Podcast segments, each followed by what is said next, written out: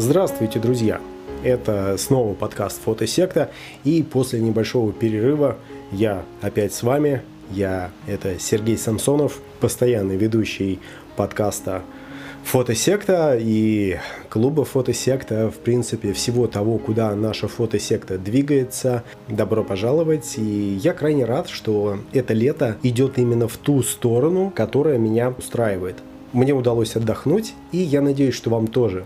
Но я не буду грузить вас подробностями своего отдыха, потому что это, наверное, вас интересует в малейшей степени я окончательно вернулся, поэтому подкасты сейчас будут э, более регулярными, чем раз в месяц, так что продолжаем. Наш подкаст «Фотосекта» — это то место, где мы с вами говорим о фотографии. В первую очередь обо всем том, что с ней связано и так или иначе имеет отношение к визуальному искусству в принципе. Сегодняшняя тема подкаста не случайно «Черный квадрат», Дело в том, что к этой теме я хотел подступиться довольно давно, и, в принципе, вы, я думаю, понимаете, с какого перепуга это вдруг пришло сюда. Сейчас вот как раз зрители в Ютубе могут видеть тот самый черный квадрат, вот он справа. Это именно та его версия, которая висит в Третьяковской галерее. Поговорим мы именно о нем неспроста. Дело в том, что эта картина довольно давно тревожит людей в принципе. Сама история изобразительного искусства прошла довольно долгий путь. В первую очередь она была связана с тем, что поначалу все изображения были довольно плоскими.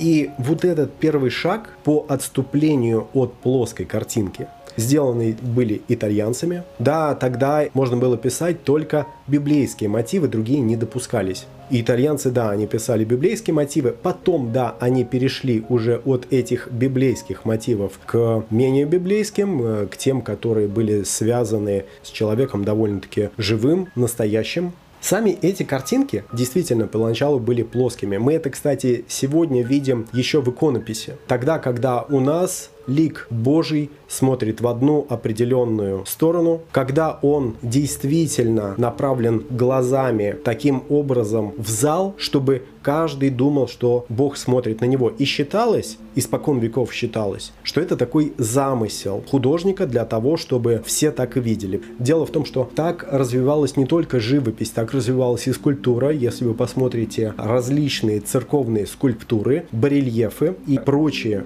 они действительно двигались именно в эту сторону. Если снять это на фото под определенным углом, вы вообще не поймете, что это лик. Ну, он будет как-то странно выглядеть. А если вы будете снимать по 45 градусов в одну и в другую сторону, то вам будет казаться действительно, что лик Божий тоже смотрит на вас. Но тем не менее, в первую очередь произошло действительно отступление от плоской картинки. Я, правда, напомню, что про объемное восприятие я довольно подробно говорил в подкасте про устройство глаза. Это буквально предыдущий, так что пересмотрите или переслушайте, если хотите об этом узнать более подробно.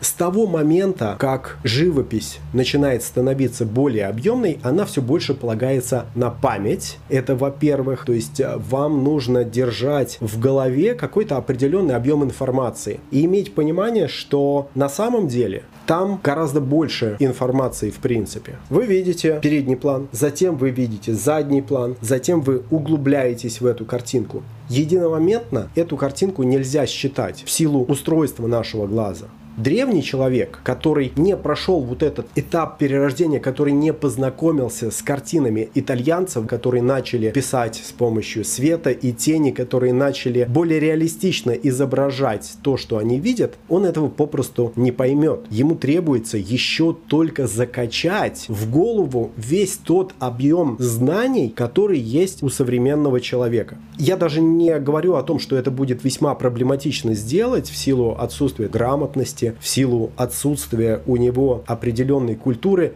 ему предстоит пройти вот этот этап самостоятельно каким-то образом для того, чтобы понять, что объем действительно есть. Почему мы говорим, что он не понимает объем? Мы это видим на развитии детей до 7 лет. У них э, все картинки плоские. Мы это видим а, на различных петроглифах. Нам кажется, что вот эта наскальная живопись просто такая, потому что была удобной. Там перспектива не чувствуется. Там действительно есть какие-то люди покрупнее, люди помельче, и кажется, что это перспектива. Это мог быть замысел автора такой. То есть какие-то люди главнее, а другие люди, ну, пешки, там, условно говоря, где-то вот вождь, он, естественно, он выше, больше, совершенно обычный человек, маленький. Мы не можем сейчас говорить, какой был замысел у тех самых художников. Но самое главное, что они действительно писали свои картины плоскими. Давайте вспомним, что сегодня у нас обязательное среднее образование в любой стране ты получаешь аттестат зрелости, тебе забивают в голову, пусть даже считающиеся кем-то ненужными знания, там, математику, литературу, русский и так далее, кажется, что они тебе никогда не пригодятся в жизни, но они тебе насаждаются. Ты ездишь с классом в музеи, театры, ты читаешь литературу, ты изучаешь живопись в форме уроков рисования. То есть это вот и есть обязательное среднее образование. Его не было до средневековья. Это на самом деле не так далеко, буквально несколько веков назад. Люди, которые были на заре веков, даже вот основатели Руси, Русь считается довольно-таки молодым государством, сами-то чего-то знали, но их подданные не владели этими знаниями. Знание не было общедоступным. А когда у тебя знание не общедоступным, ты будешь уверен в том, что ты говоришь со своей челядью на разных языках. Ты говоришь им одно, они слышат другое. Они думают, что ты подразумеваешь одно. То есть у нас от нашего культурного уровня зависит наше восприятие вообще. И вот когда тебя с твоими подданными разделяет такая стена, такой огромный культурный пласт, пласт знаний, образовательный пласт, получается очень сложно передавать информацию. Я бы даже сказал, что без этого культурного пласта попросту невозможно это сделать. Для того, чтобы тебя люди понимали, надо, чтобы вы говорили на одном языке. Для того, чтобы люди читали твои указы, надо, чтобы они были хотя бы грамотными. Надо, чтобы они хотя бы понимали терминологию. Сегодня мы можем сказать, что пока ты чего-то не знаешь, ты даже в музей не можешь нормально сходить. А это, кстати, очень большая проблема на пути твоему развитию, обрати внимание. Вы уже знаете, что фотосекта – это в первую очередь дружное сообщество увлеченных фотографов, а не только подкаст. И собираемся мы уже третий сезон на сайте фотосекта.ру и каждый день общаемся в нашем канале в Телеграме. Многие мои подельники именно там предлагают интересные идеи, делятся секретами съемки, а лично я всегда в первую очередь туда пишу, собираю, публикую и объединяю новые вкусные фотографические секреты, статьи по фототематике, избранные фотографии. Также мы регулярно проводим голосовые стримы только для своих, которые проходят 9 месяцев в году по выходным и обсуждаем там темы актуальные для вас, которые никогда не появятся ни на YouTube, ни на платформах для подкастов. Мы ежедневно обсуждаем наиболее актуальные фотографические темы, что дает мне кучу идей для моих видео и подкастов. Поэтому получите доступ ко всем моим мыслям прямо на выходе из моей головы, а не тогда, когда у меня руки дойдут до их публикации в YouTube и на других ресурсах. И вот, кстати, именно в нашем телеграм-канале я и получил этот самый вопрос, на который сегодня решил довольно развернуто ответить. Так выходит, что наше образование подталкивает нас вперед. Оно при этом меняет не только память. Я уверен, что вы прекрасно понимаете, о чем речь. То есть, вот сегодня ты что-то не знаешь, потом ты взял, прочитал что-то, и у тебя память изменил. Объем памяти твой изменился, ты получил новую информацию, что-то из нее в голове осело. Но меняется не только наша память меняется еще и наше мышление. Если интересуетесь этой темой, я рекомендую покопать различных психологов, вроде Колмановской и прочих. Посмотрите, как работает наша память, связь памяти и искусства. Это довольно два интересных таких аспекта, которые взаимосвязаны друг с другом. И это действительно влияет на не просто нашу голову, не просто способствует ей запоминать что-то лучше, хотя, кстати, характеристики, связанные с запоминанием у вас, те возможности вашего мозга, которые способствуют тому, чтобы запоминать больше информации, они тоже развиваются. Но мы не об этом меняется ваше мышление, меняется ваше мировоззрение. Это здесь и soft power, и развитие различных нейронных связей, которых раньше не было в мозгу, а сейчас появились они постепенно отрастают у вас. То есть вам кажется, что человек просто научился ходить. Нет, у него выросло много нейронных связей, он пошел. А если его не научить ходить до какого-то возраста, то вполне возможно потом уже это и не получится сделать. У человека есть ряд мышц, которые надо задействовать в совершенно определенный этап развития. И то же самое касается обучения чему бы то ни было. Языку и так далее. Психологи это все учат, педагоги тоже этим занимаются. Надо понимать, что тот человек, который даже был в средневековье, это не тот человек, который есть сегодня или хотя бы в начале 20 века. Это разные люди. Мы, как говорил кто-то из э, знаменитых философов, стоим на плечах своих родителей. Мы можем взглянуть дальше только благодаря им, только благодаря тому, что они для нас это открыли. Они сделали для нас один шаг вперед. Мы сделаем шаг вперед для наших детей, которые залезут на наши плечи. Если кратко, то человек сегодня, он не такой, как был там в начале 20 века. Сильно не такой. Мы даже между бумерами и зумерами проводим очень сильные различия. А если разница не в рамках одного поколения, а больше, разница получается еще более существенной. Да, вы знаете, что, допустим, те же зумеры, они прекрасно обходятся со всеми вот этими гаджетами персональными, им как сразу напишешь, они так сразу и ответят, они живут в этом. А мы в этом, допустим, мы бумеры тормозные, мы в этом не родились. И через сто лет человек будет совсем другим, не таким, как мы, не таким, как вот эти самые зумеры. Он будет еще более крутым. Здесь надо сказать, что когда мы рассматриваем квадрат Малевича, мы его не можем рассматривать независимо независимо от истории развития искусства вообще. И, может быть, вы мне хотите сказать, там, допустим, а зачем ты вообще говоришь про Малевича? Зачем ты вообще рассказываешь нам про супрематизм, когда на самом-то деле надо говорить о чем-то другом? Но очень важно понимать, что супрематизм, он не был возможен, например, в Средневековье он не был возможен во времена, когда не было тех художников, которые открыли нам ряд направлений вроде импрессионизма, кубизма. Это те два этапа, которые сделали, в принципе, возникновение супрематизма возможным. Просто было недостаточно художественного образования этим людям. Ну, я имею в виду художникам. Представьте просто ситуацию. Жил-был, ну, допустим, Эйнштейн. До него не было теории относительности. Он не изобрел относительность. Он просто его открыл, говорят, что открыл, то есть он копался, копался, ему пришло в голову, да, дай-ка вот я вот так вот сделаю. Физики много лет до него прекрасно знали про то, что все относительно, они не разрабатывали эту теорию. А он просто был бухгалтером, заметочки делал. И вот эта вот детальная въедливость помогла ему продвинуться вперед. Да, он был гением, но помимо этого, у него был ряд характеристик, которые помогли ему шагнуть чуть дальше, чем могли все остальные. Остальные были слепы. То же самое касается, кстати, и Малевича. Черный квадрат мог нарисовать кто угодно. Важно было нарисовать этот черный квадрат в правильное время и в правильном месте. Он явился дальнейшим развитием искусства – но прежде чем мы дойдем вот именно до этого, я хочу вам рассказать историю, как я, собственно, понял черный квадрат. Я его понял не так давно, на самом деле.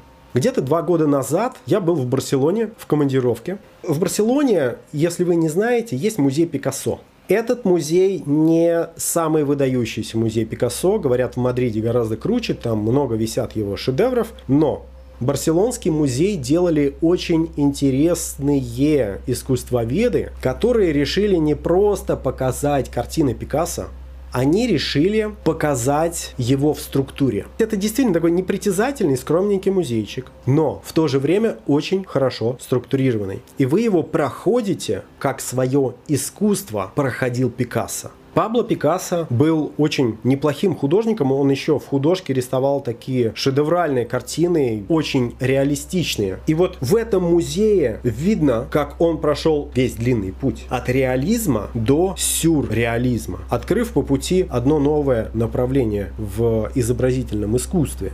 Там видно, как развивался художник. На выходе из художки, из художественной школы, он рисовал довольно неплохие картины в стиле реализма. У него такие глубокие там портреты, темные, мрачные, но довольно-таки интересные. Потом он ушел в импрессионизм. Импрессионизм – это передача впечатлений. Вообще, если не знаете, импрессионизм – это в какое-то время было, ну, когда он только появился, это было обзывательство. Вы пишете какие-то какие ваши впечатления, просто пытаетесь эмоции показать. Нет, а им важно было, вот почему они писали такими крупными кистями. Он прибежал, холст поставил и быстро-быстро-быстро накатал, пытаясь ухватить вот этот самый свет, а фотографы прекрасно знают, что золотой час, он не длится долго. Вот есть какой-то там полчаса, фотограф может сделать за это время несколько кадров, а вот художник, фотографов тогда не было, Художник должен выписывать это все в течение какого-то времени, покрыть свой холст красками. И вот Пикассо начал писать в импрессионизме. Как-то у него быстро прошел этап импрессионизма, видимо, э, довольно стандартное было направление, он им увлекся, переболел, да, и пошел дальше. У него были два направления по цветам. У него был голубой этап, такие тяжелые, задумчивые в основном портреты, и был розовый, более позитивный, такой все в романтических тонах. Эмоции там действительно распадались насколько я понимаю, он писал в какие-то разные этапы своей жизни. То есть он начал погружаться именно в цвет. Из импрессионизма он пришел и начал погружаться в сам цвет. Ему был интересен цвет как художнику. Что ему это дало? Первую очередь он понял, как выразить настроение. Он научился показывать своими картинами не просто какую-то форму, не просто характер, но он начал показывать эмоции, которые шли у нас естественно из импрессионизма, и затем действительно настроение. И вот в данный момент рождается у него в голове то самое революционное направление, которое до него не существовало. Он считается основоположником кубизма. Что такое кубизм вообще, чтобы вам, в принципе, понимать? Кубизм – это когда у вас та реальность, которую вы видите, она деформируется. С одной стороны, можно сказать, что иконопись – это тоже подразделение кубизма, потому что там несколько неправильно могут быть написаны лики святых, или Христа, или Богоматери. Когда они смотрят вроде как в профиль, но оба глаза равно удалены от носа. Прекрасно понимаете, что когда я смотрю в профиль, у меня один глаз дальше, чем другой. Там нет. В иконописи все ровно должно быть. В кубизме были такие вещи, когда Пикассо писал, допустим, портрет в профиль, он поворачивал человека в профиль, а два глаза у человека располагались перед носом с одной стороны. Это была очень стрёмная техника, но представьте, что раньше никто так не писал. Вот в иконописи были какие-то отступления, но там никогда не было такого, чтобы на одной стороне лица у человека было два глаза. Камбала какая-то получается, правильно? Пикассо это сделал. Потом он дальше начал объединять руки с плечами, плечи с головой. И показывалась натура, характер человека переворачивался через эту картину. И дальше он уже ушел от кубизма. Кубизм это шло там упрощение, упрощение, упрощение, упрощение. Он ушел в сюрреализм. Когда он писал, извините, толстой кисточкой птицу так, как рисуют ее дети. Лично мне вот эта техника не очень понятна, но тем не менее. И вот если бы не было таких людей, как Пикассо, таких людей, как импрессионисты, невозможно было бы дойти и до супрематизма. То есть искусство развивалось через реализм, вот эти вот тени, да, а импрессионизм, оно шло дальше, дальше, дальше, дальше. И в какой-то момент искусство пришло к супрематизму. Супрематизм, я давайте просто зачитаю вам по Википедии. Являясь разновидностью абстракционизма, супрематизм выражался в комбинациях разноцветных плоскостей простейших геометрических очертаний. Ну и там дальше идут вариации по поводу того, как все это интерпретировать. Вообще супрематизм это вот какой-то баланс или дисбаланс каких-то простых фигур. Дураку понятно, что он вырос из кубизма. Только если кубизм как-то был связан с натурой, когда у человека рисовалась голова из треугольника, квадрата и нескольких кружков, в какой-то момент возникла необходимость уйти от формы человека в принципе, чтобы там не было намека, чтобы это были просто кубики. Ну вот банальные детские кубики. И без вот этих предыдущих этапов нет смысла рассматривать рассматривать сам супрематизм. Дальше идет уже вопрос интерпретации, то есть того, что зависит от нас самих.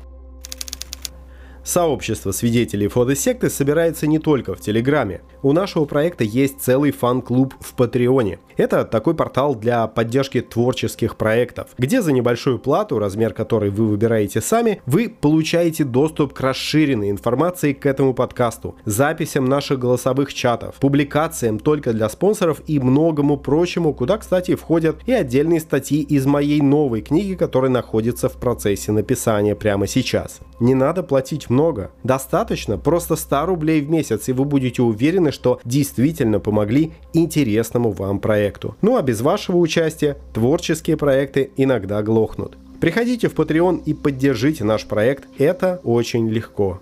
Кстати, в последнем посте там есть неизвестные и интересные факты о черном квадрате Малевича, доступные сейчас нашим патронам, ну а через месяц и всем остальным.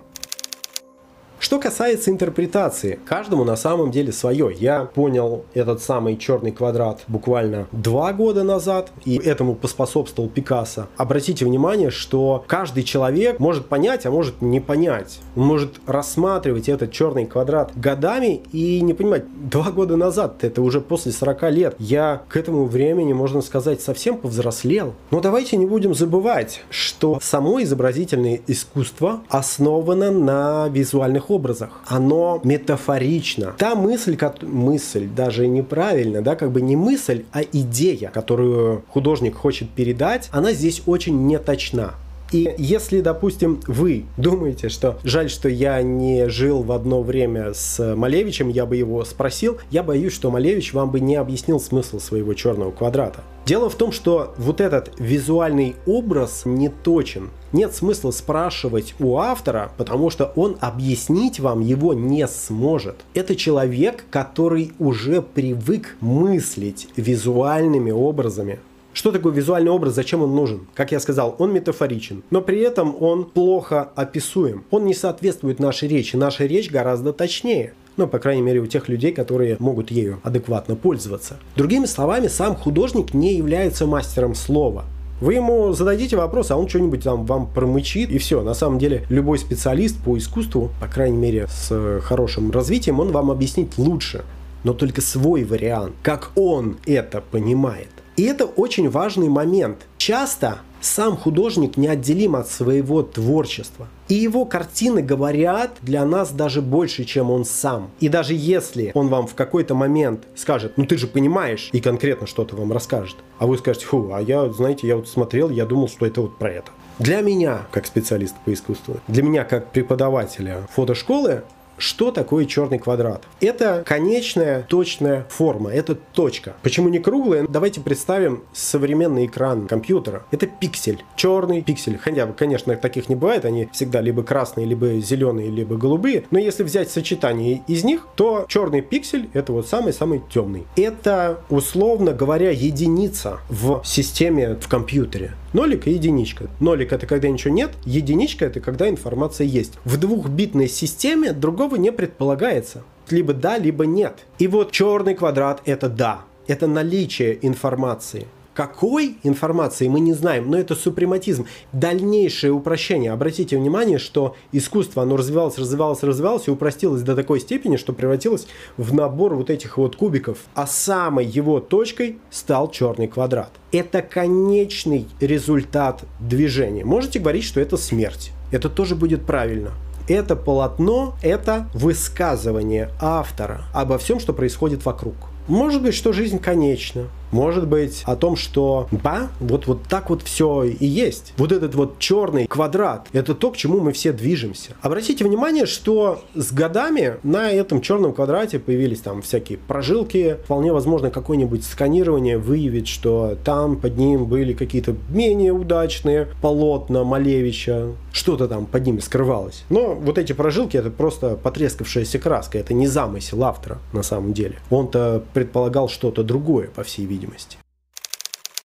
Вам нравится фотосекта? Тогда давайте жить дружно и ради общей цели стремления к прекрасному. Подписывайтесь на нас в YouTube, Apple и Google подкастах, Anchor и Spotify, Яндекс Музыки и Сберзвуке, Facebook, ВК, Telegram, Instagram, CastBox, Baker, Overcast, Pocket Casts – везде. Просто найдите фотосекта на кириллице или латинице в том приложении, которое пользуетесь, и вступайте в нашу фотосекту.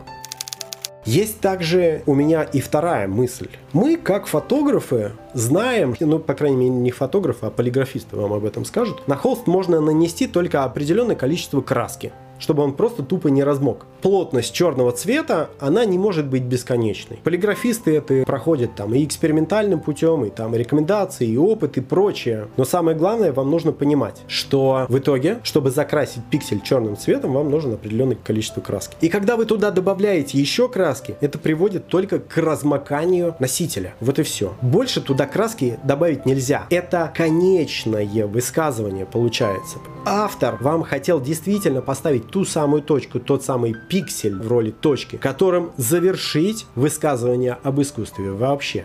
Получается, что искусство таким образом приходит к своему логическому завершению. Начавшись с реализма, пройдя очень долгий путь, оно приходит к одному пикселю, когда можно ставить точку. Естественно, это не окончание истории вообще. Вы можете двигаться дальше, творить. Наличие черного квадрата совершенно не значит, что вам творить запрещают. Вы должны двигаться дальше, придумывать какие-то оригинальные вещи, которые вас стимулируют. То, что вы считаете своим высказыванием. Высказывание Малевича, обратите внимание еще раз, что Малевич был супрематистом, то есть человеком, который вот все упрощает, который стремится к чему-то конечному, что положит, скажем, конец всем спорам, как-то так. И вот этот черный квадрат, он действительно, по всей видимости, примеряет и искусствоведов, и художников, супрематистов, естественно. Здесь над черным квадратом можно очень много спорить. Можно думать, что он каким-то образом вам помогает сделать э, свои выводы об этом. Но здесь, опять же, всему итогом идут ваши вариации.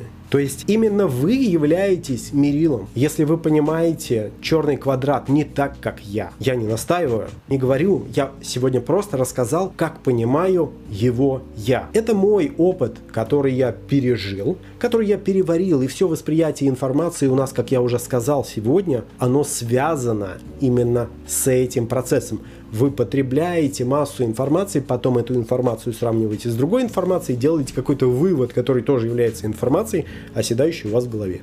С помощью вот этого всего багажа вы двигаетесь дальше для того, чтобы сравнивать эту информацию дальше и дальше. Мы живем в информационном веке, это совершенно нормальный процесс. Мне было бы приятно, если бы вы сами поделились со мной в комментариях под этим подкастом, как на YouTube, так и в других источниках, что вы думаете про черный квадрат? Что вы думаете о моих заключениях? Куда движется искусство? В принципе, мертва фотографии, мы можем и об этом поговорить. Ну, а в остальном я могу вам сказать лишь одно. Да пребудет с вами сыта сила, друзья. И никогда не стесняйтесь собственного мнения, потому что именно оно и является решающим.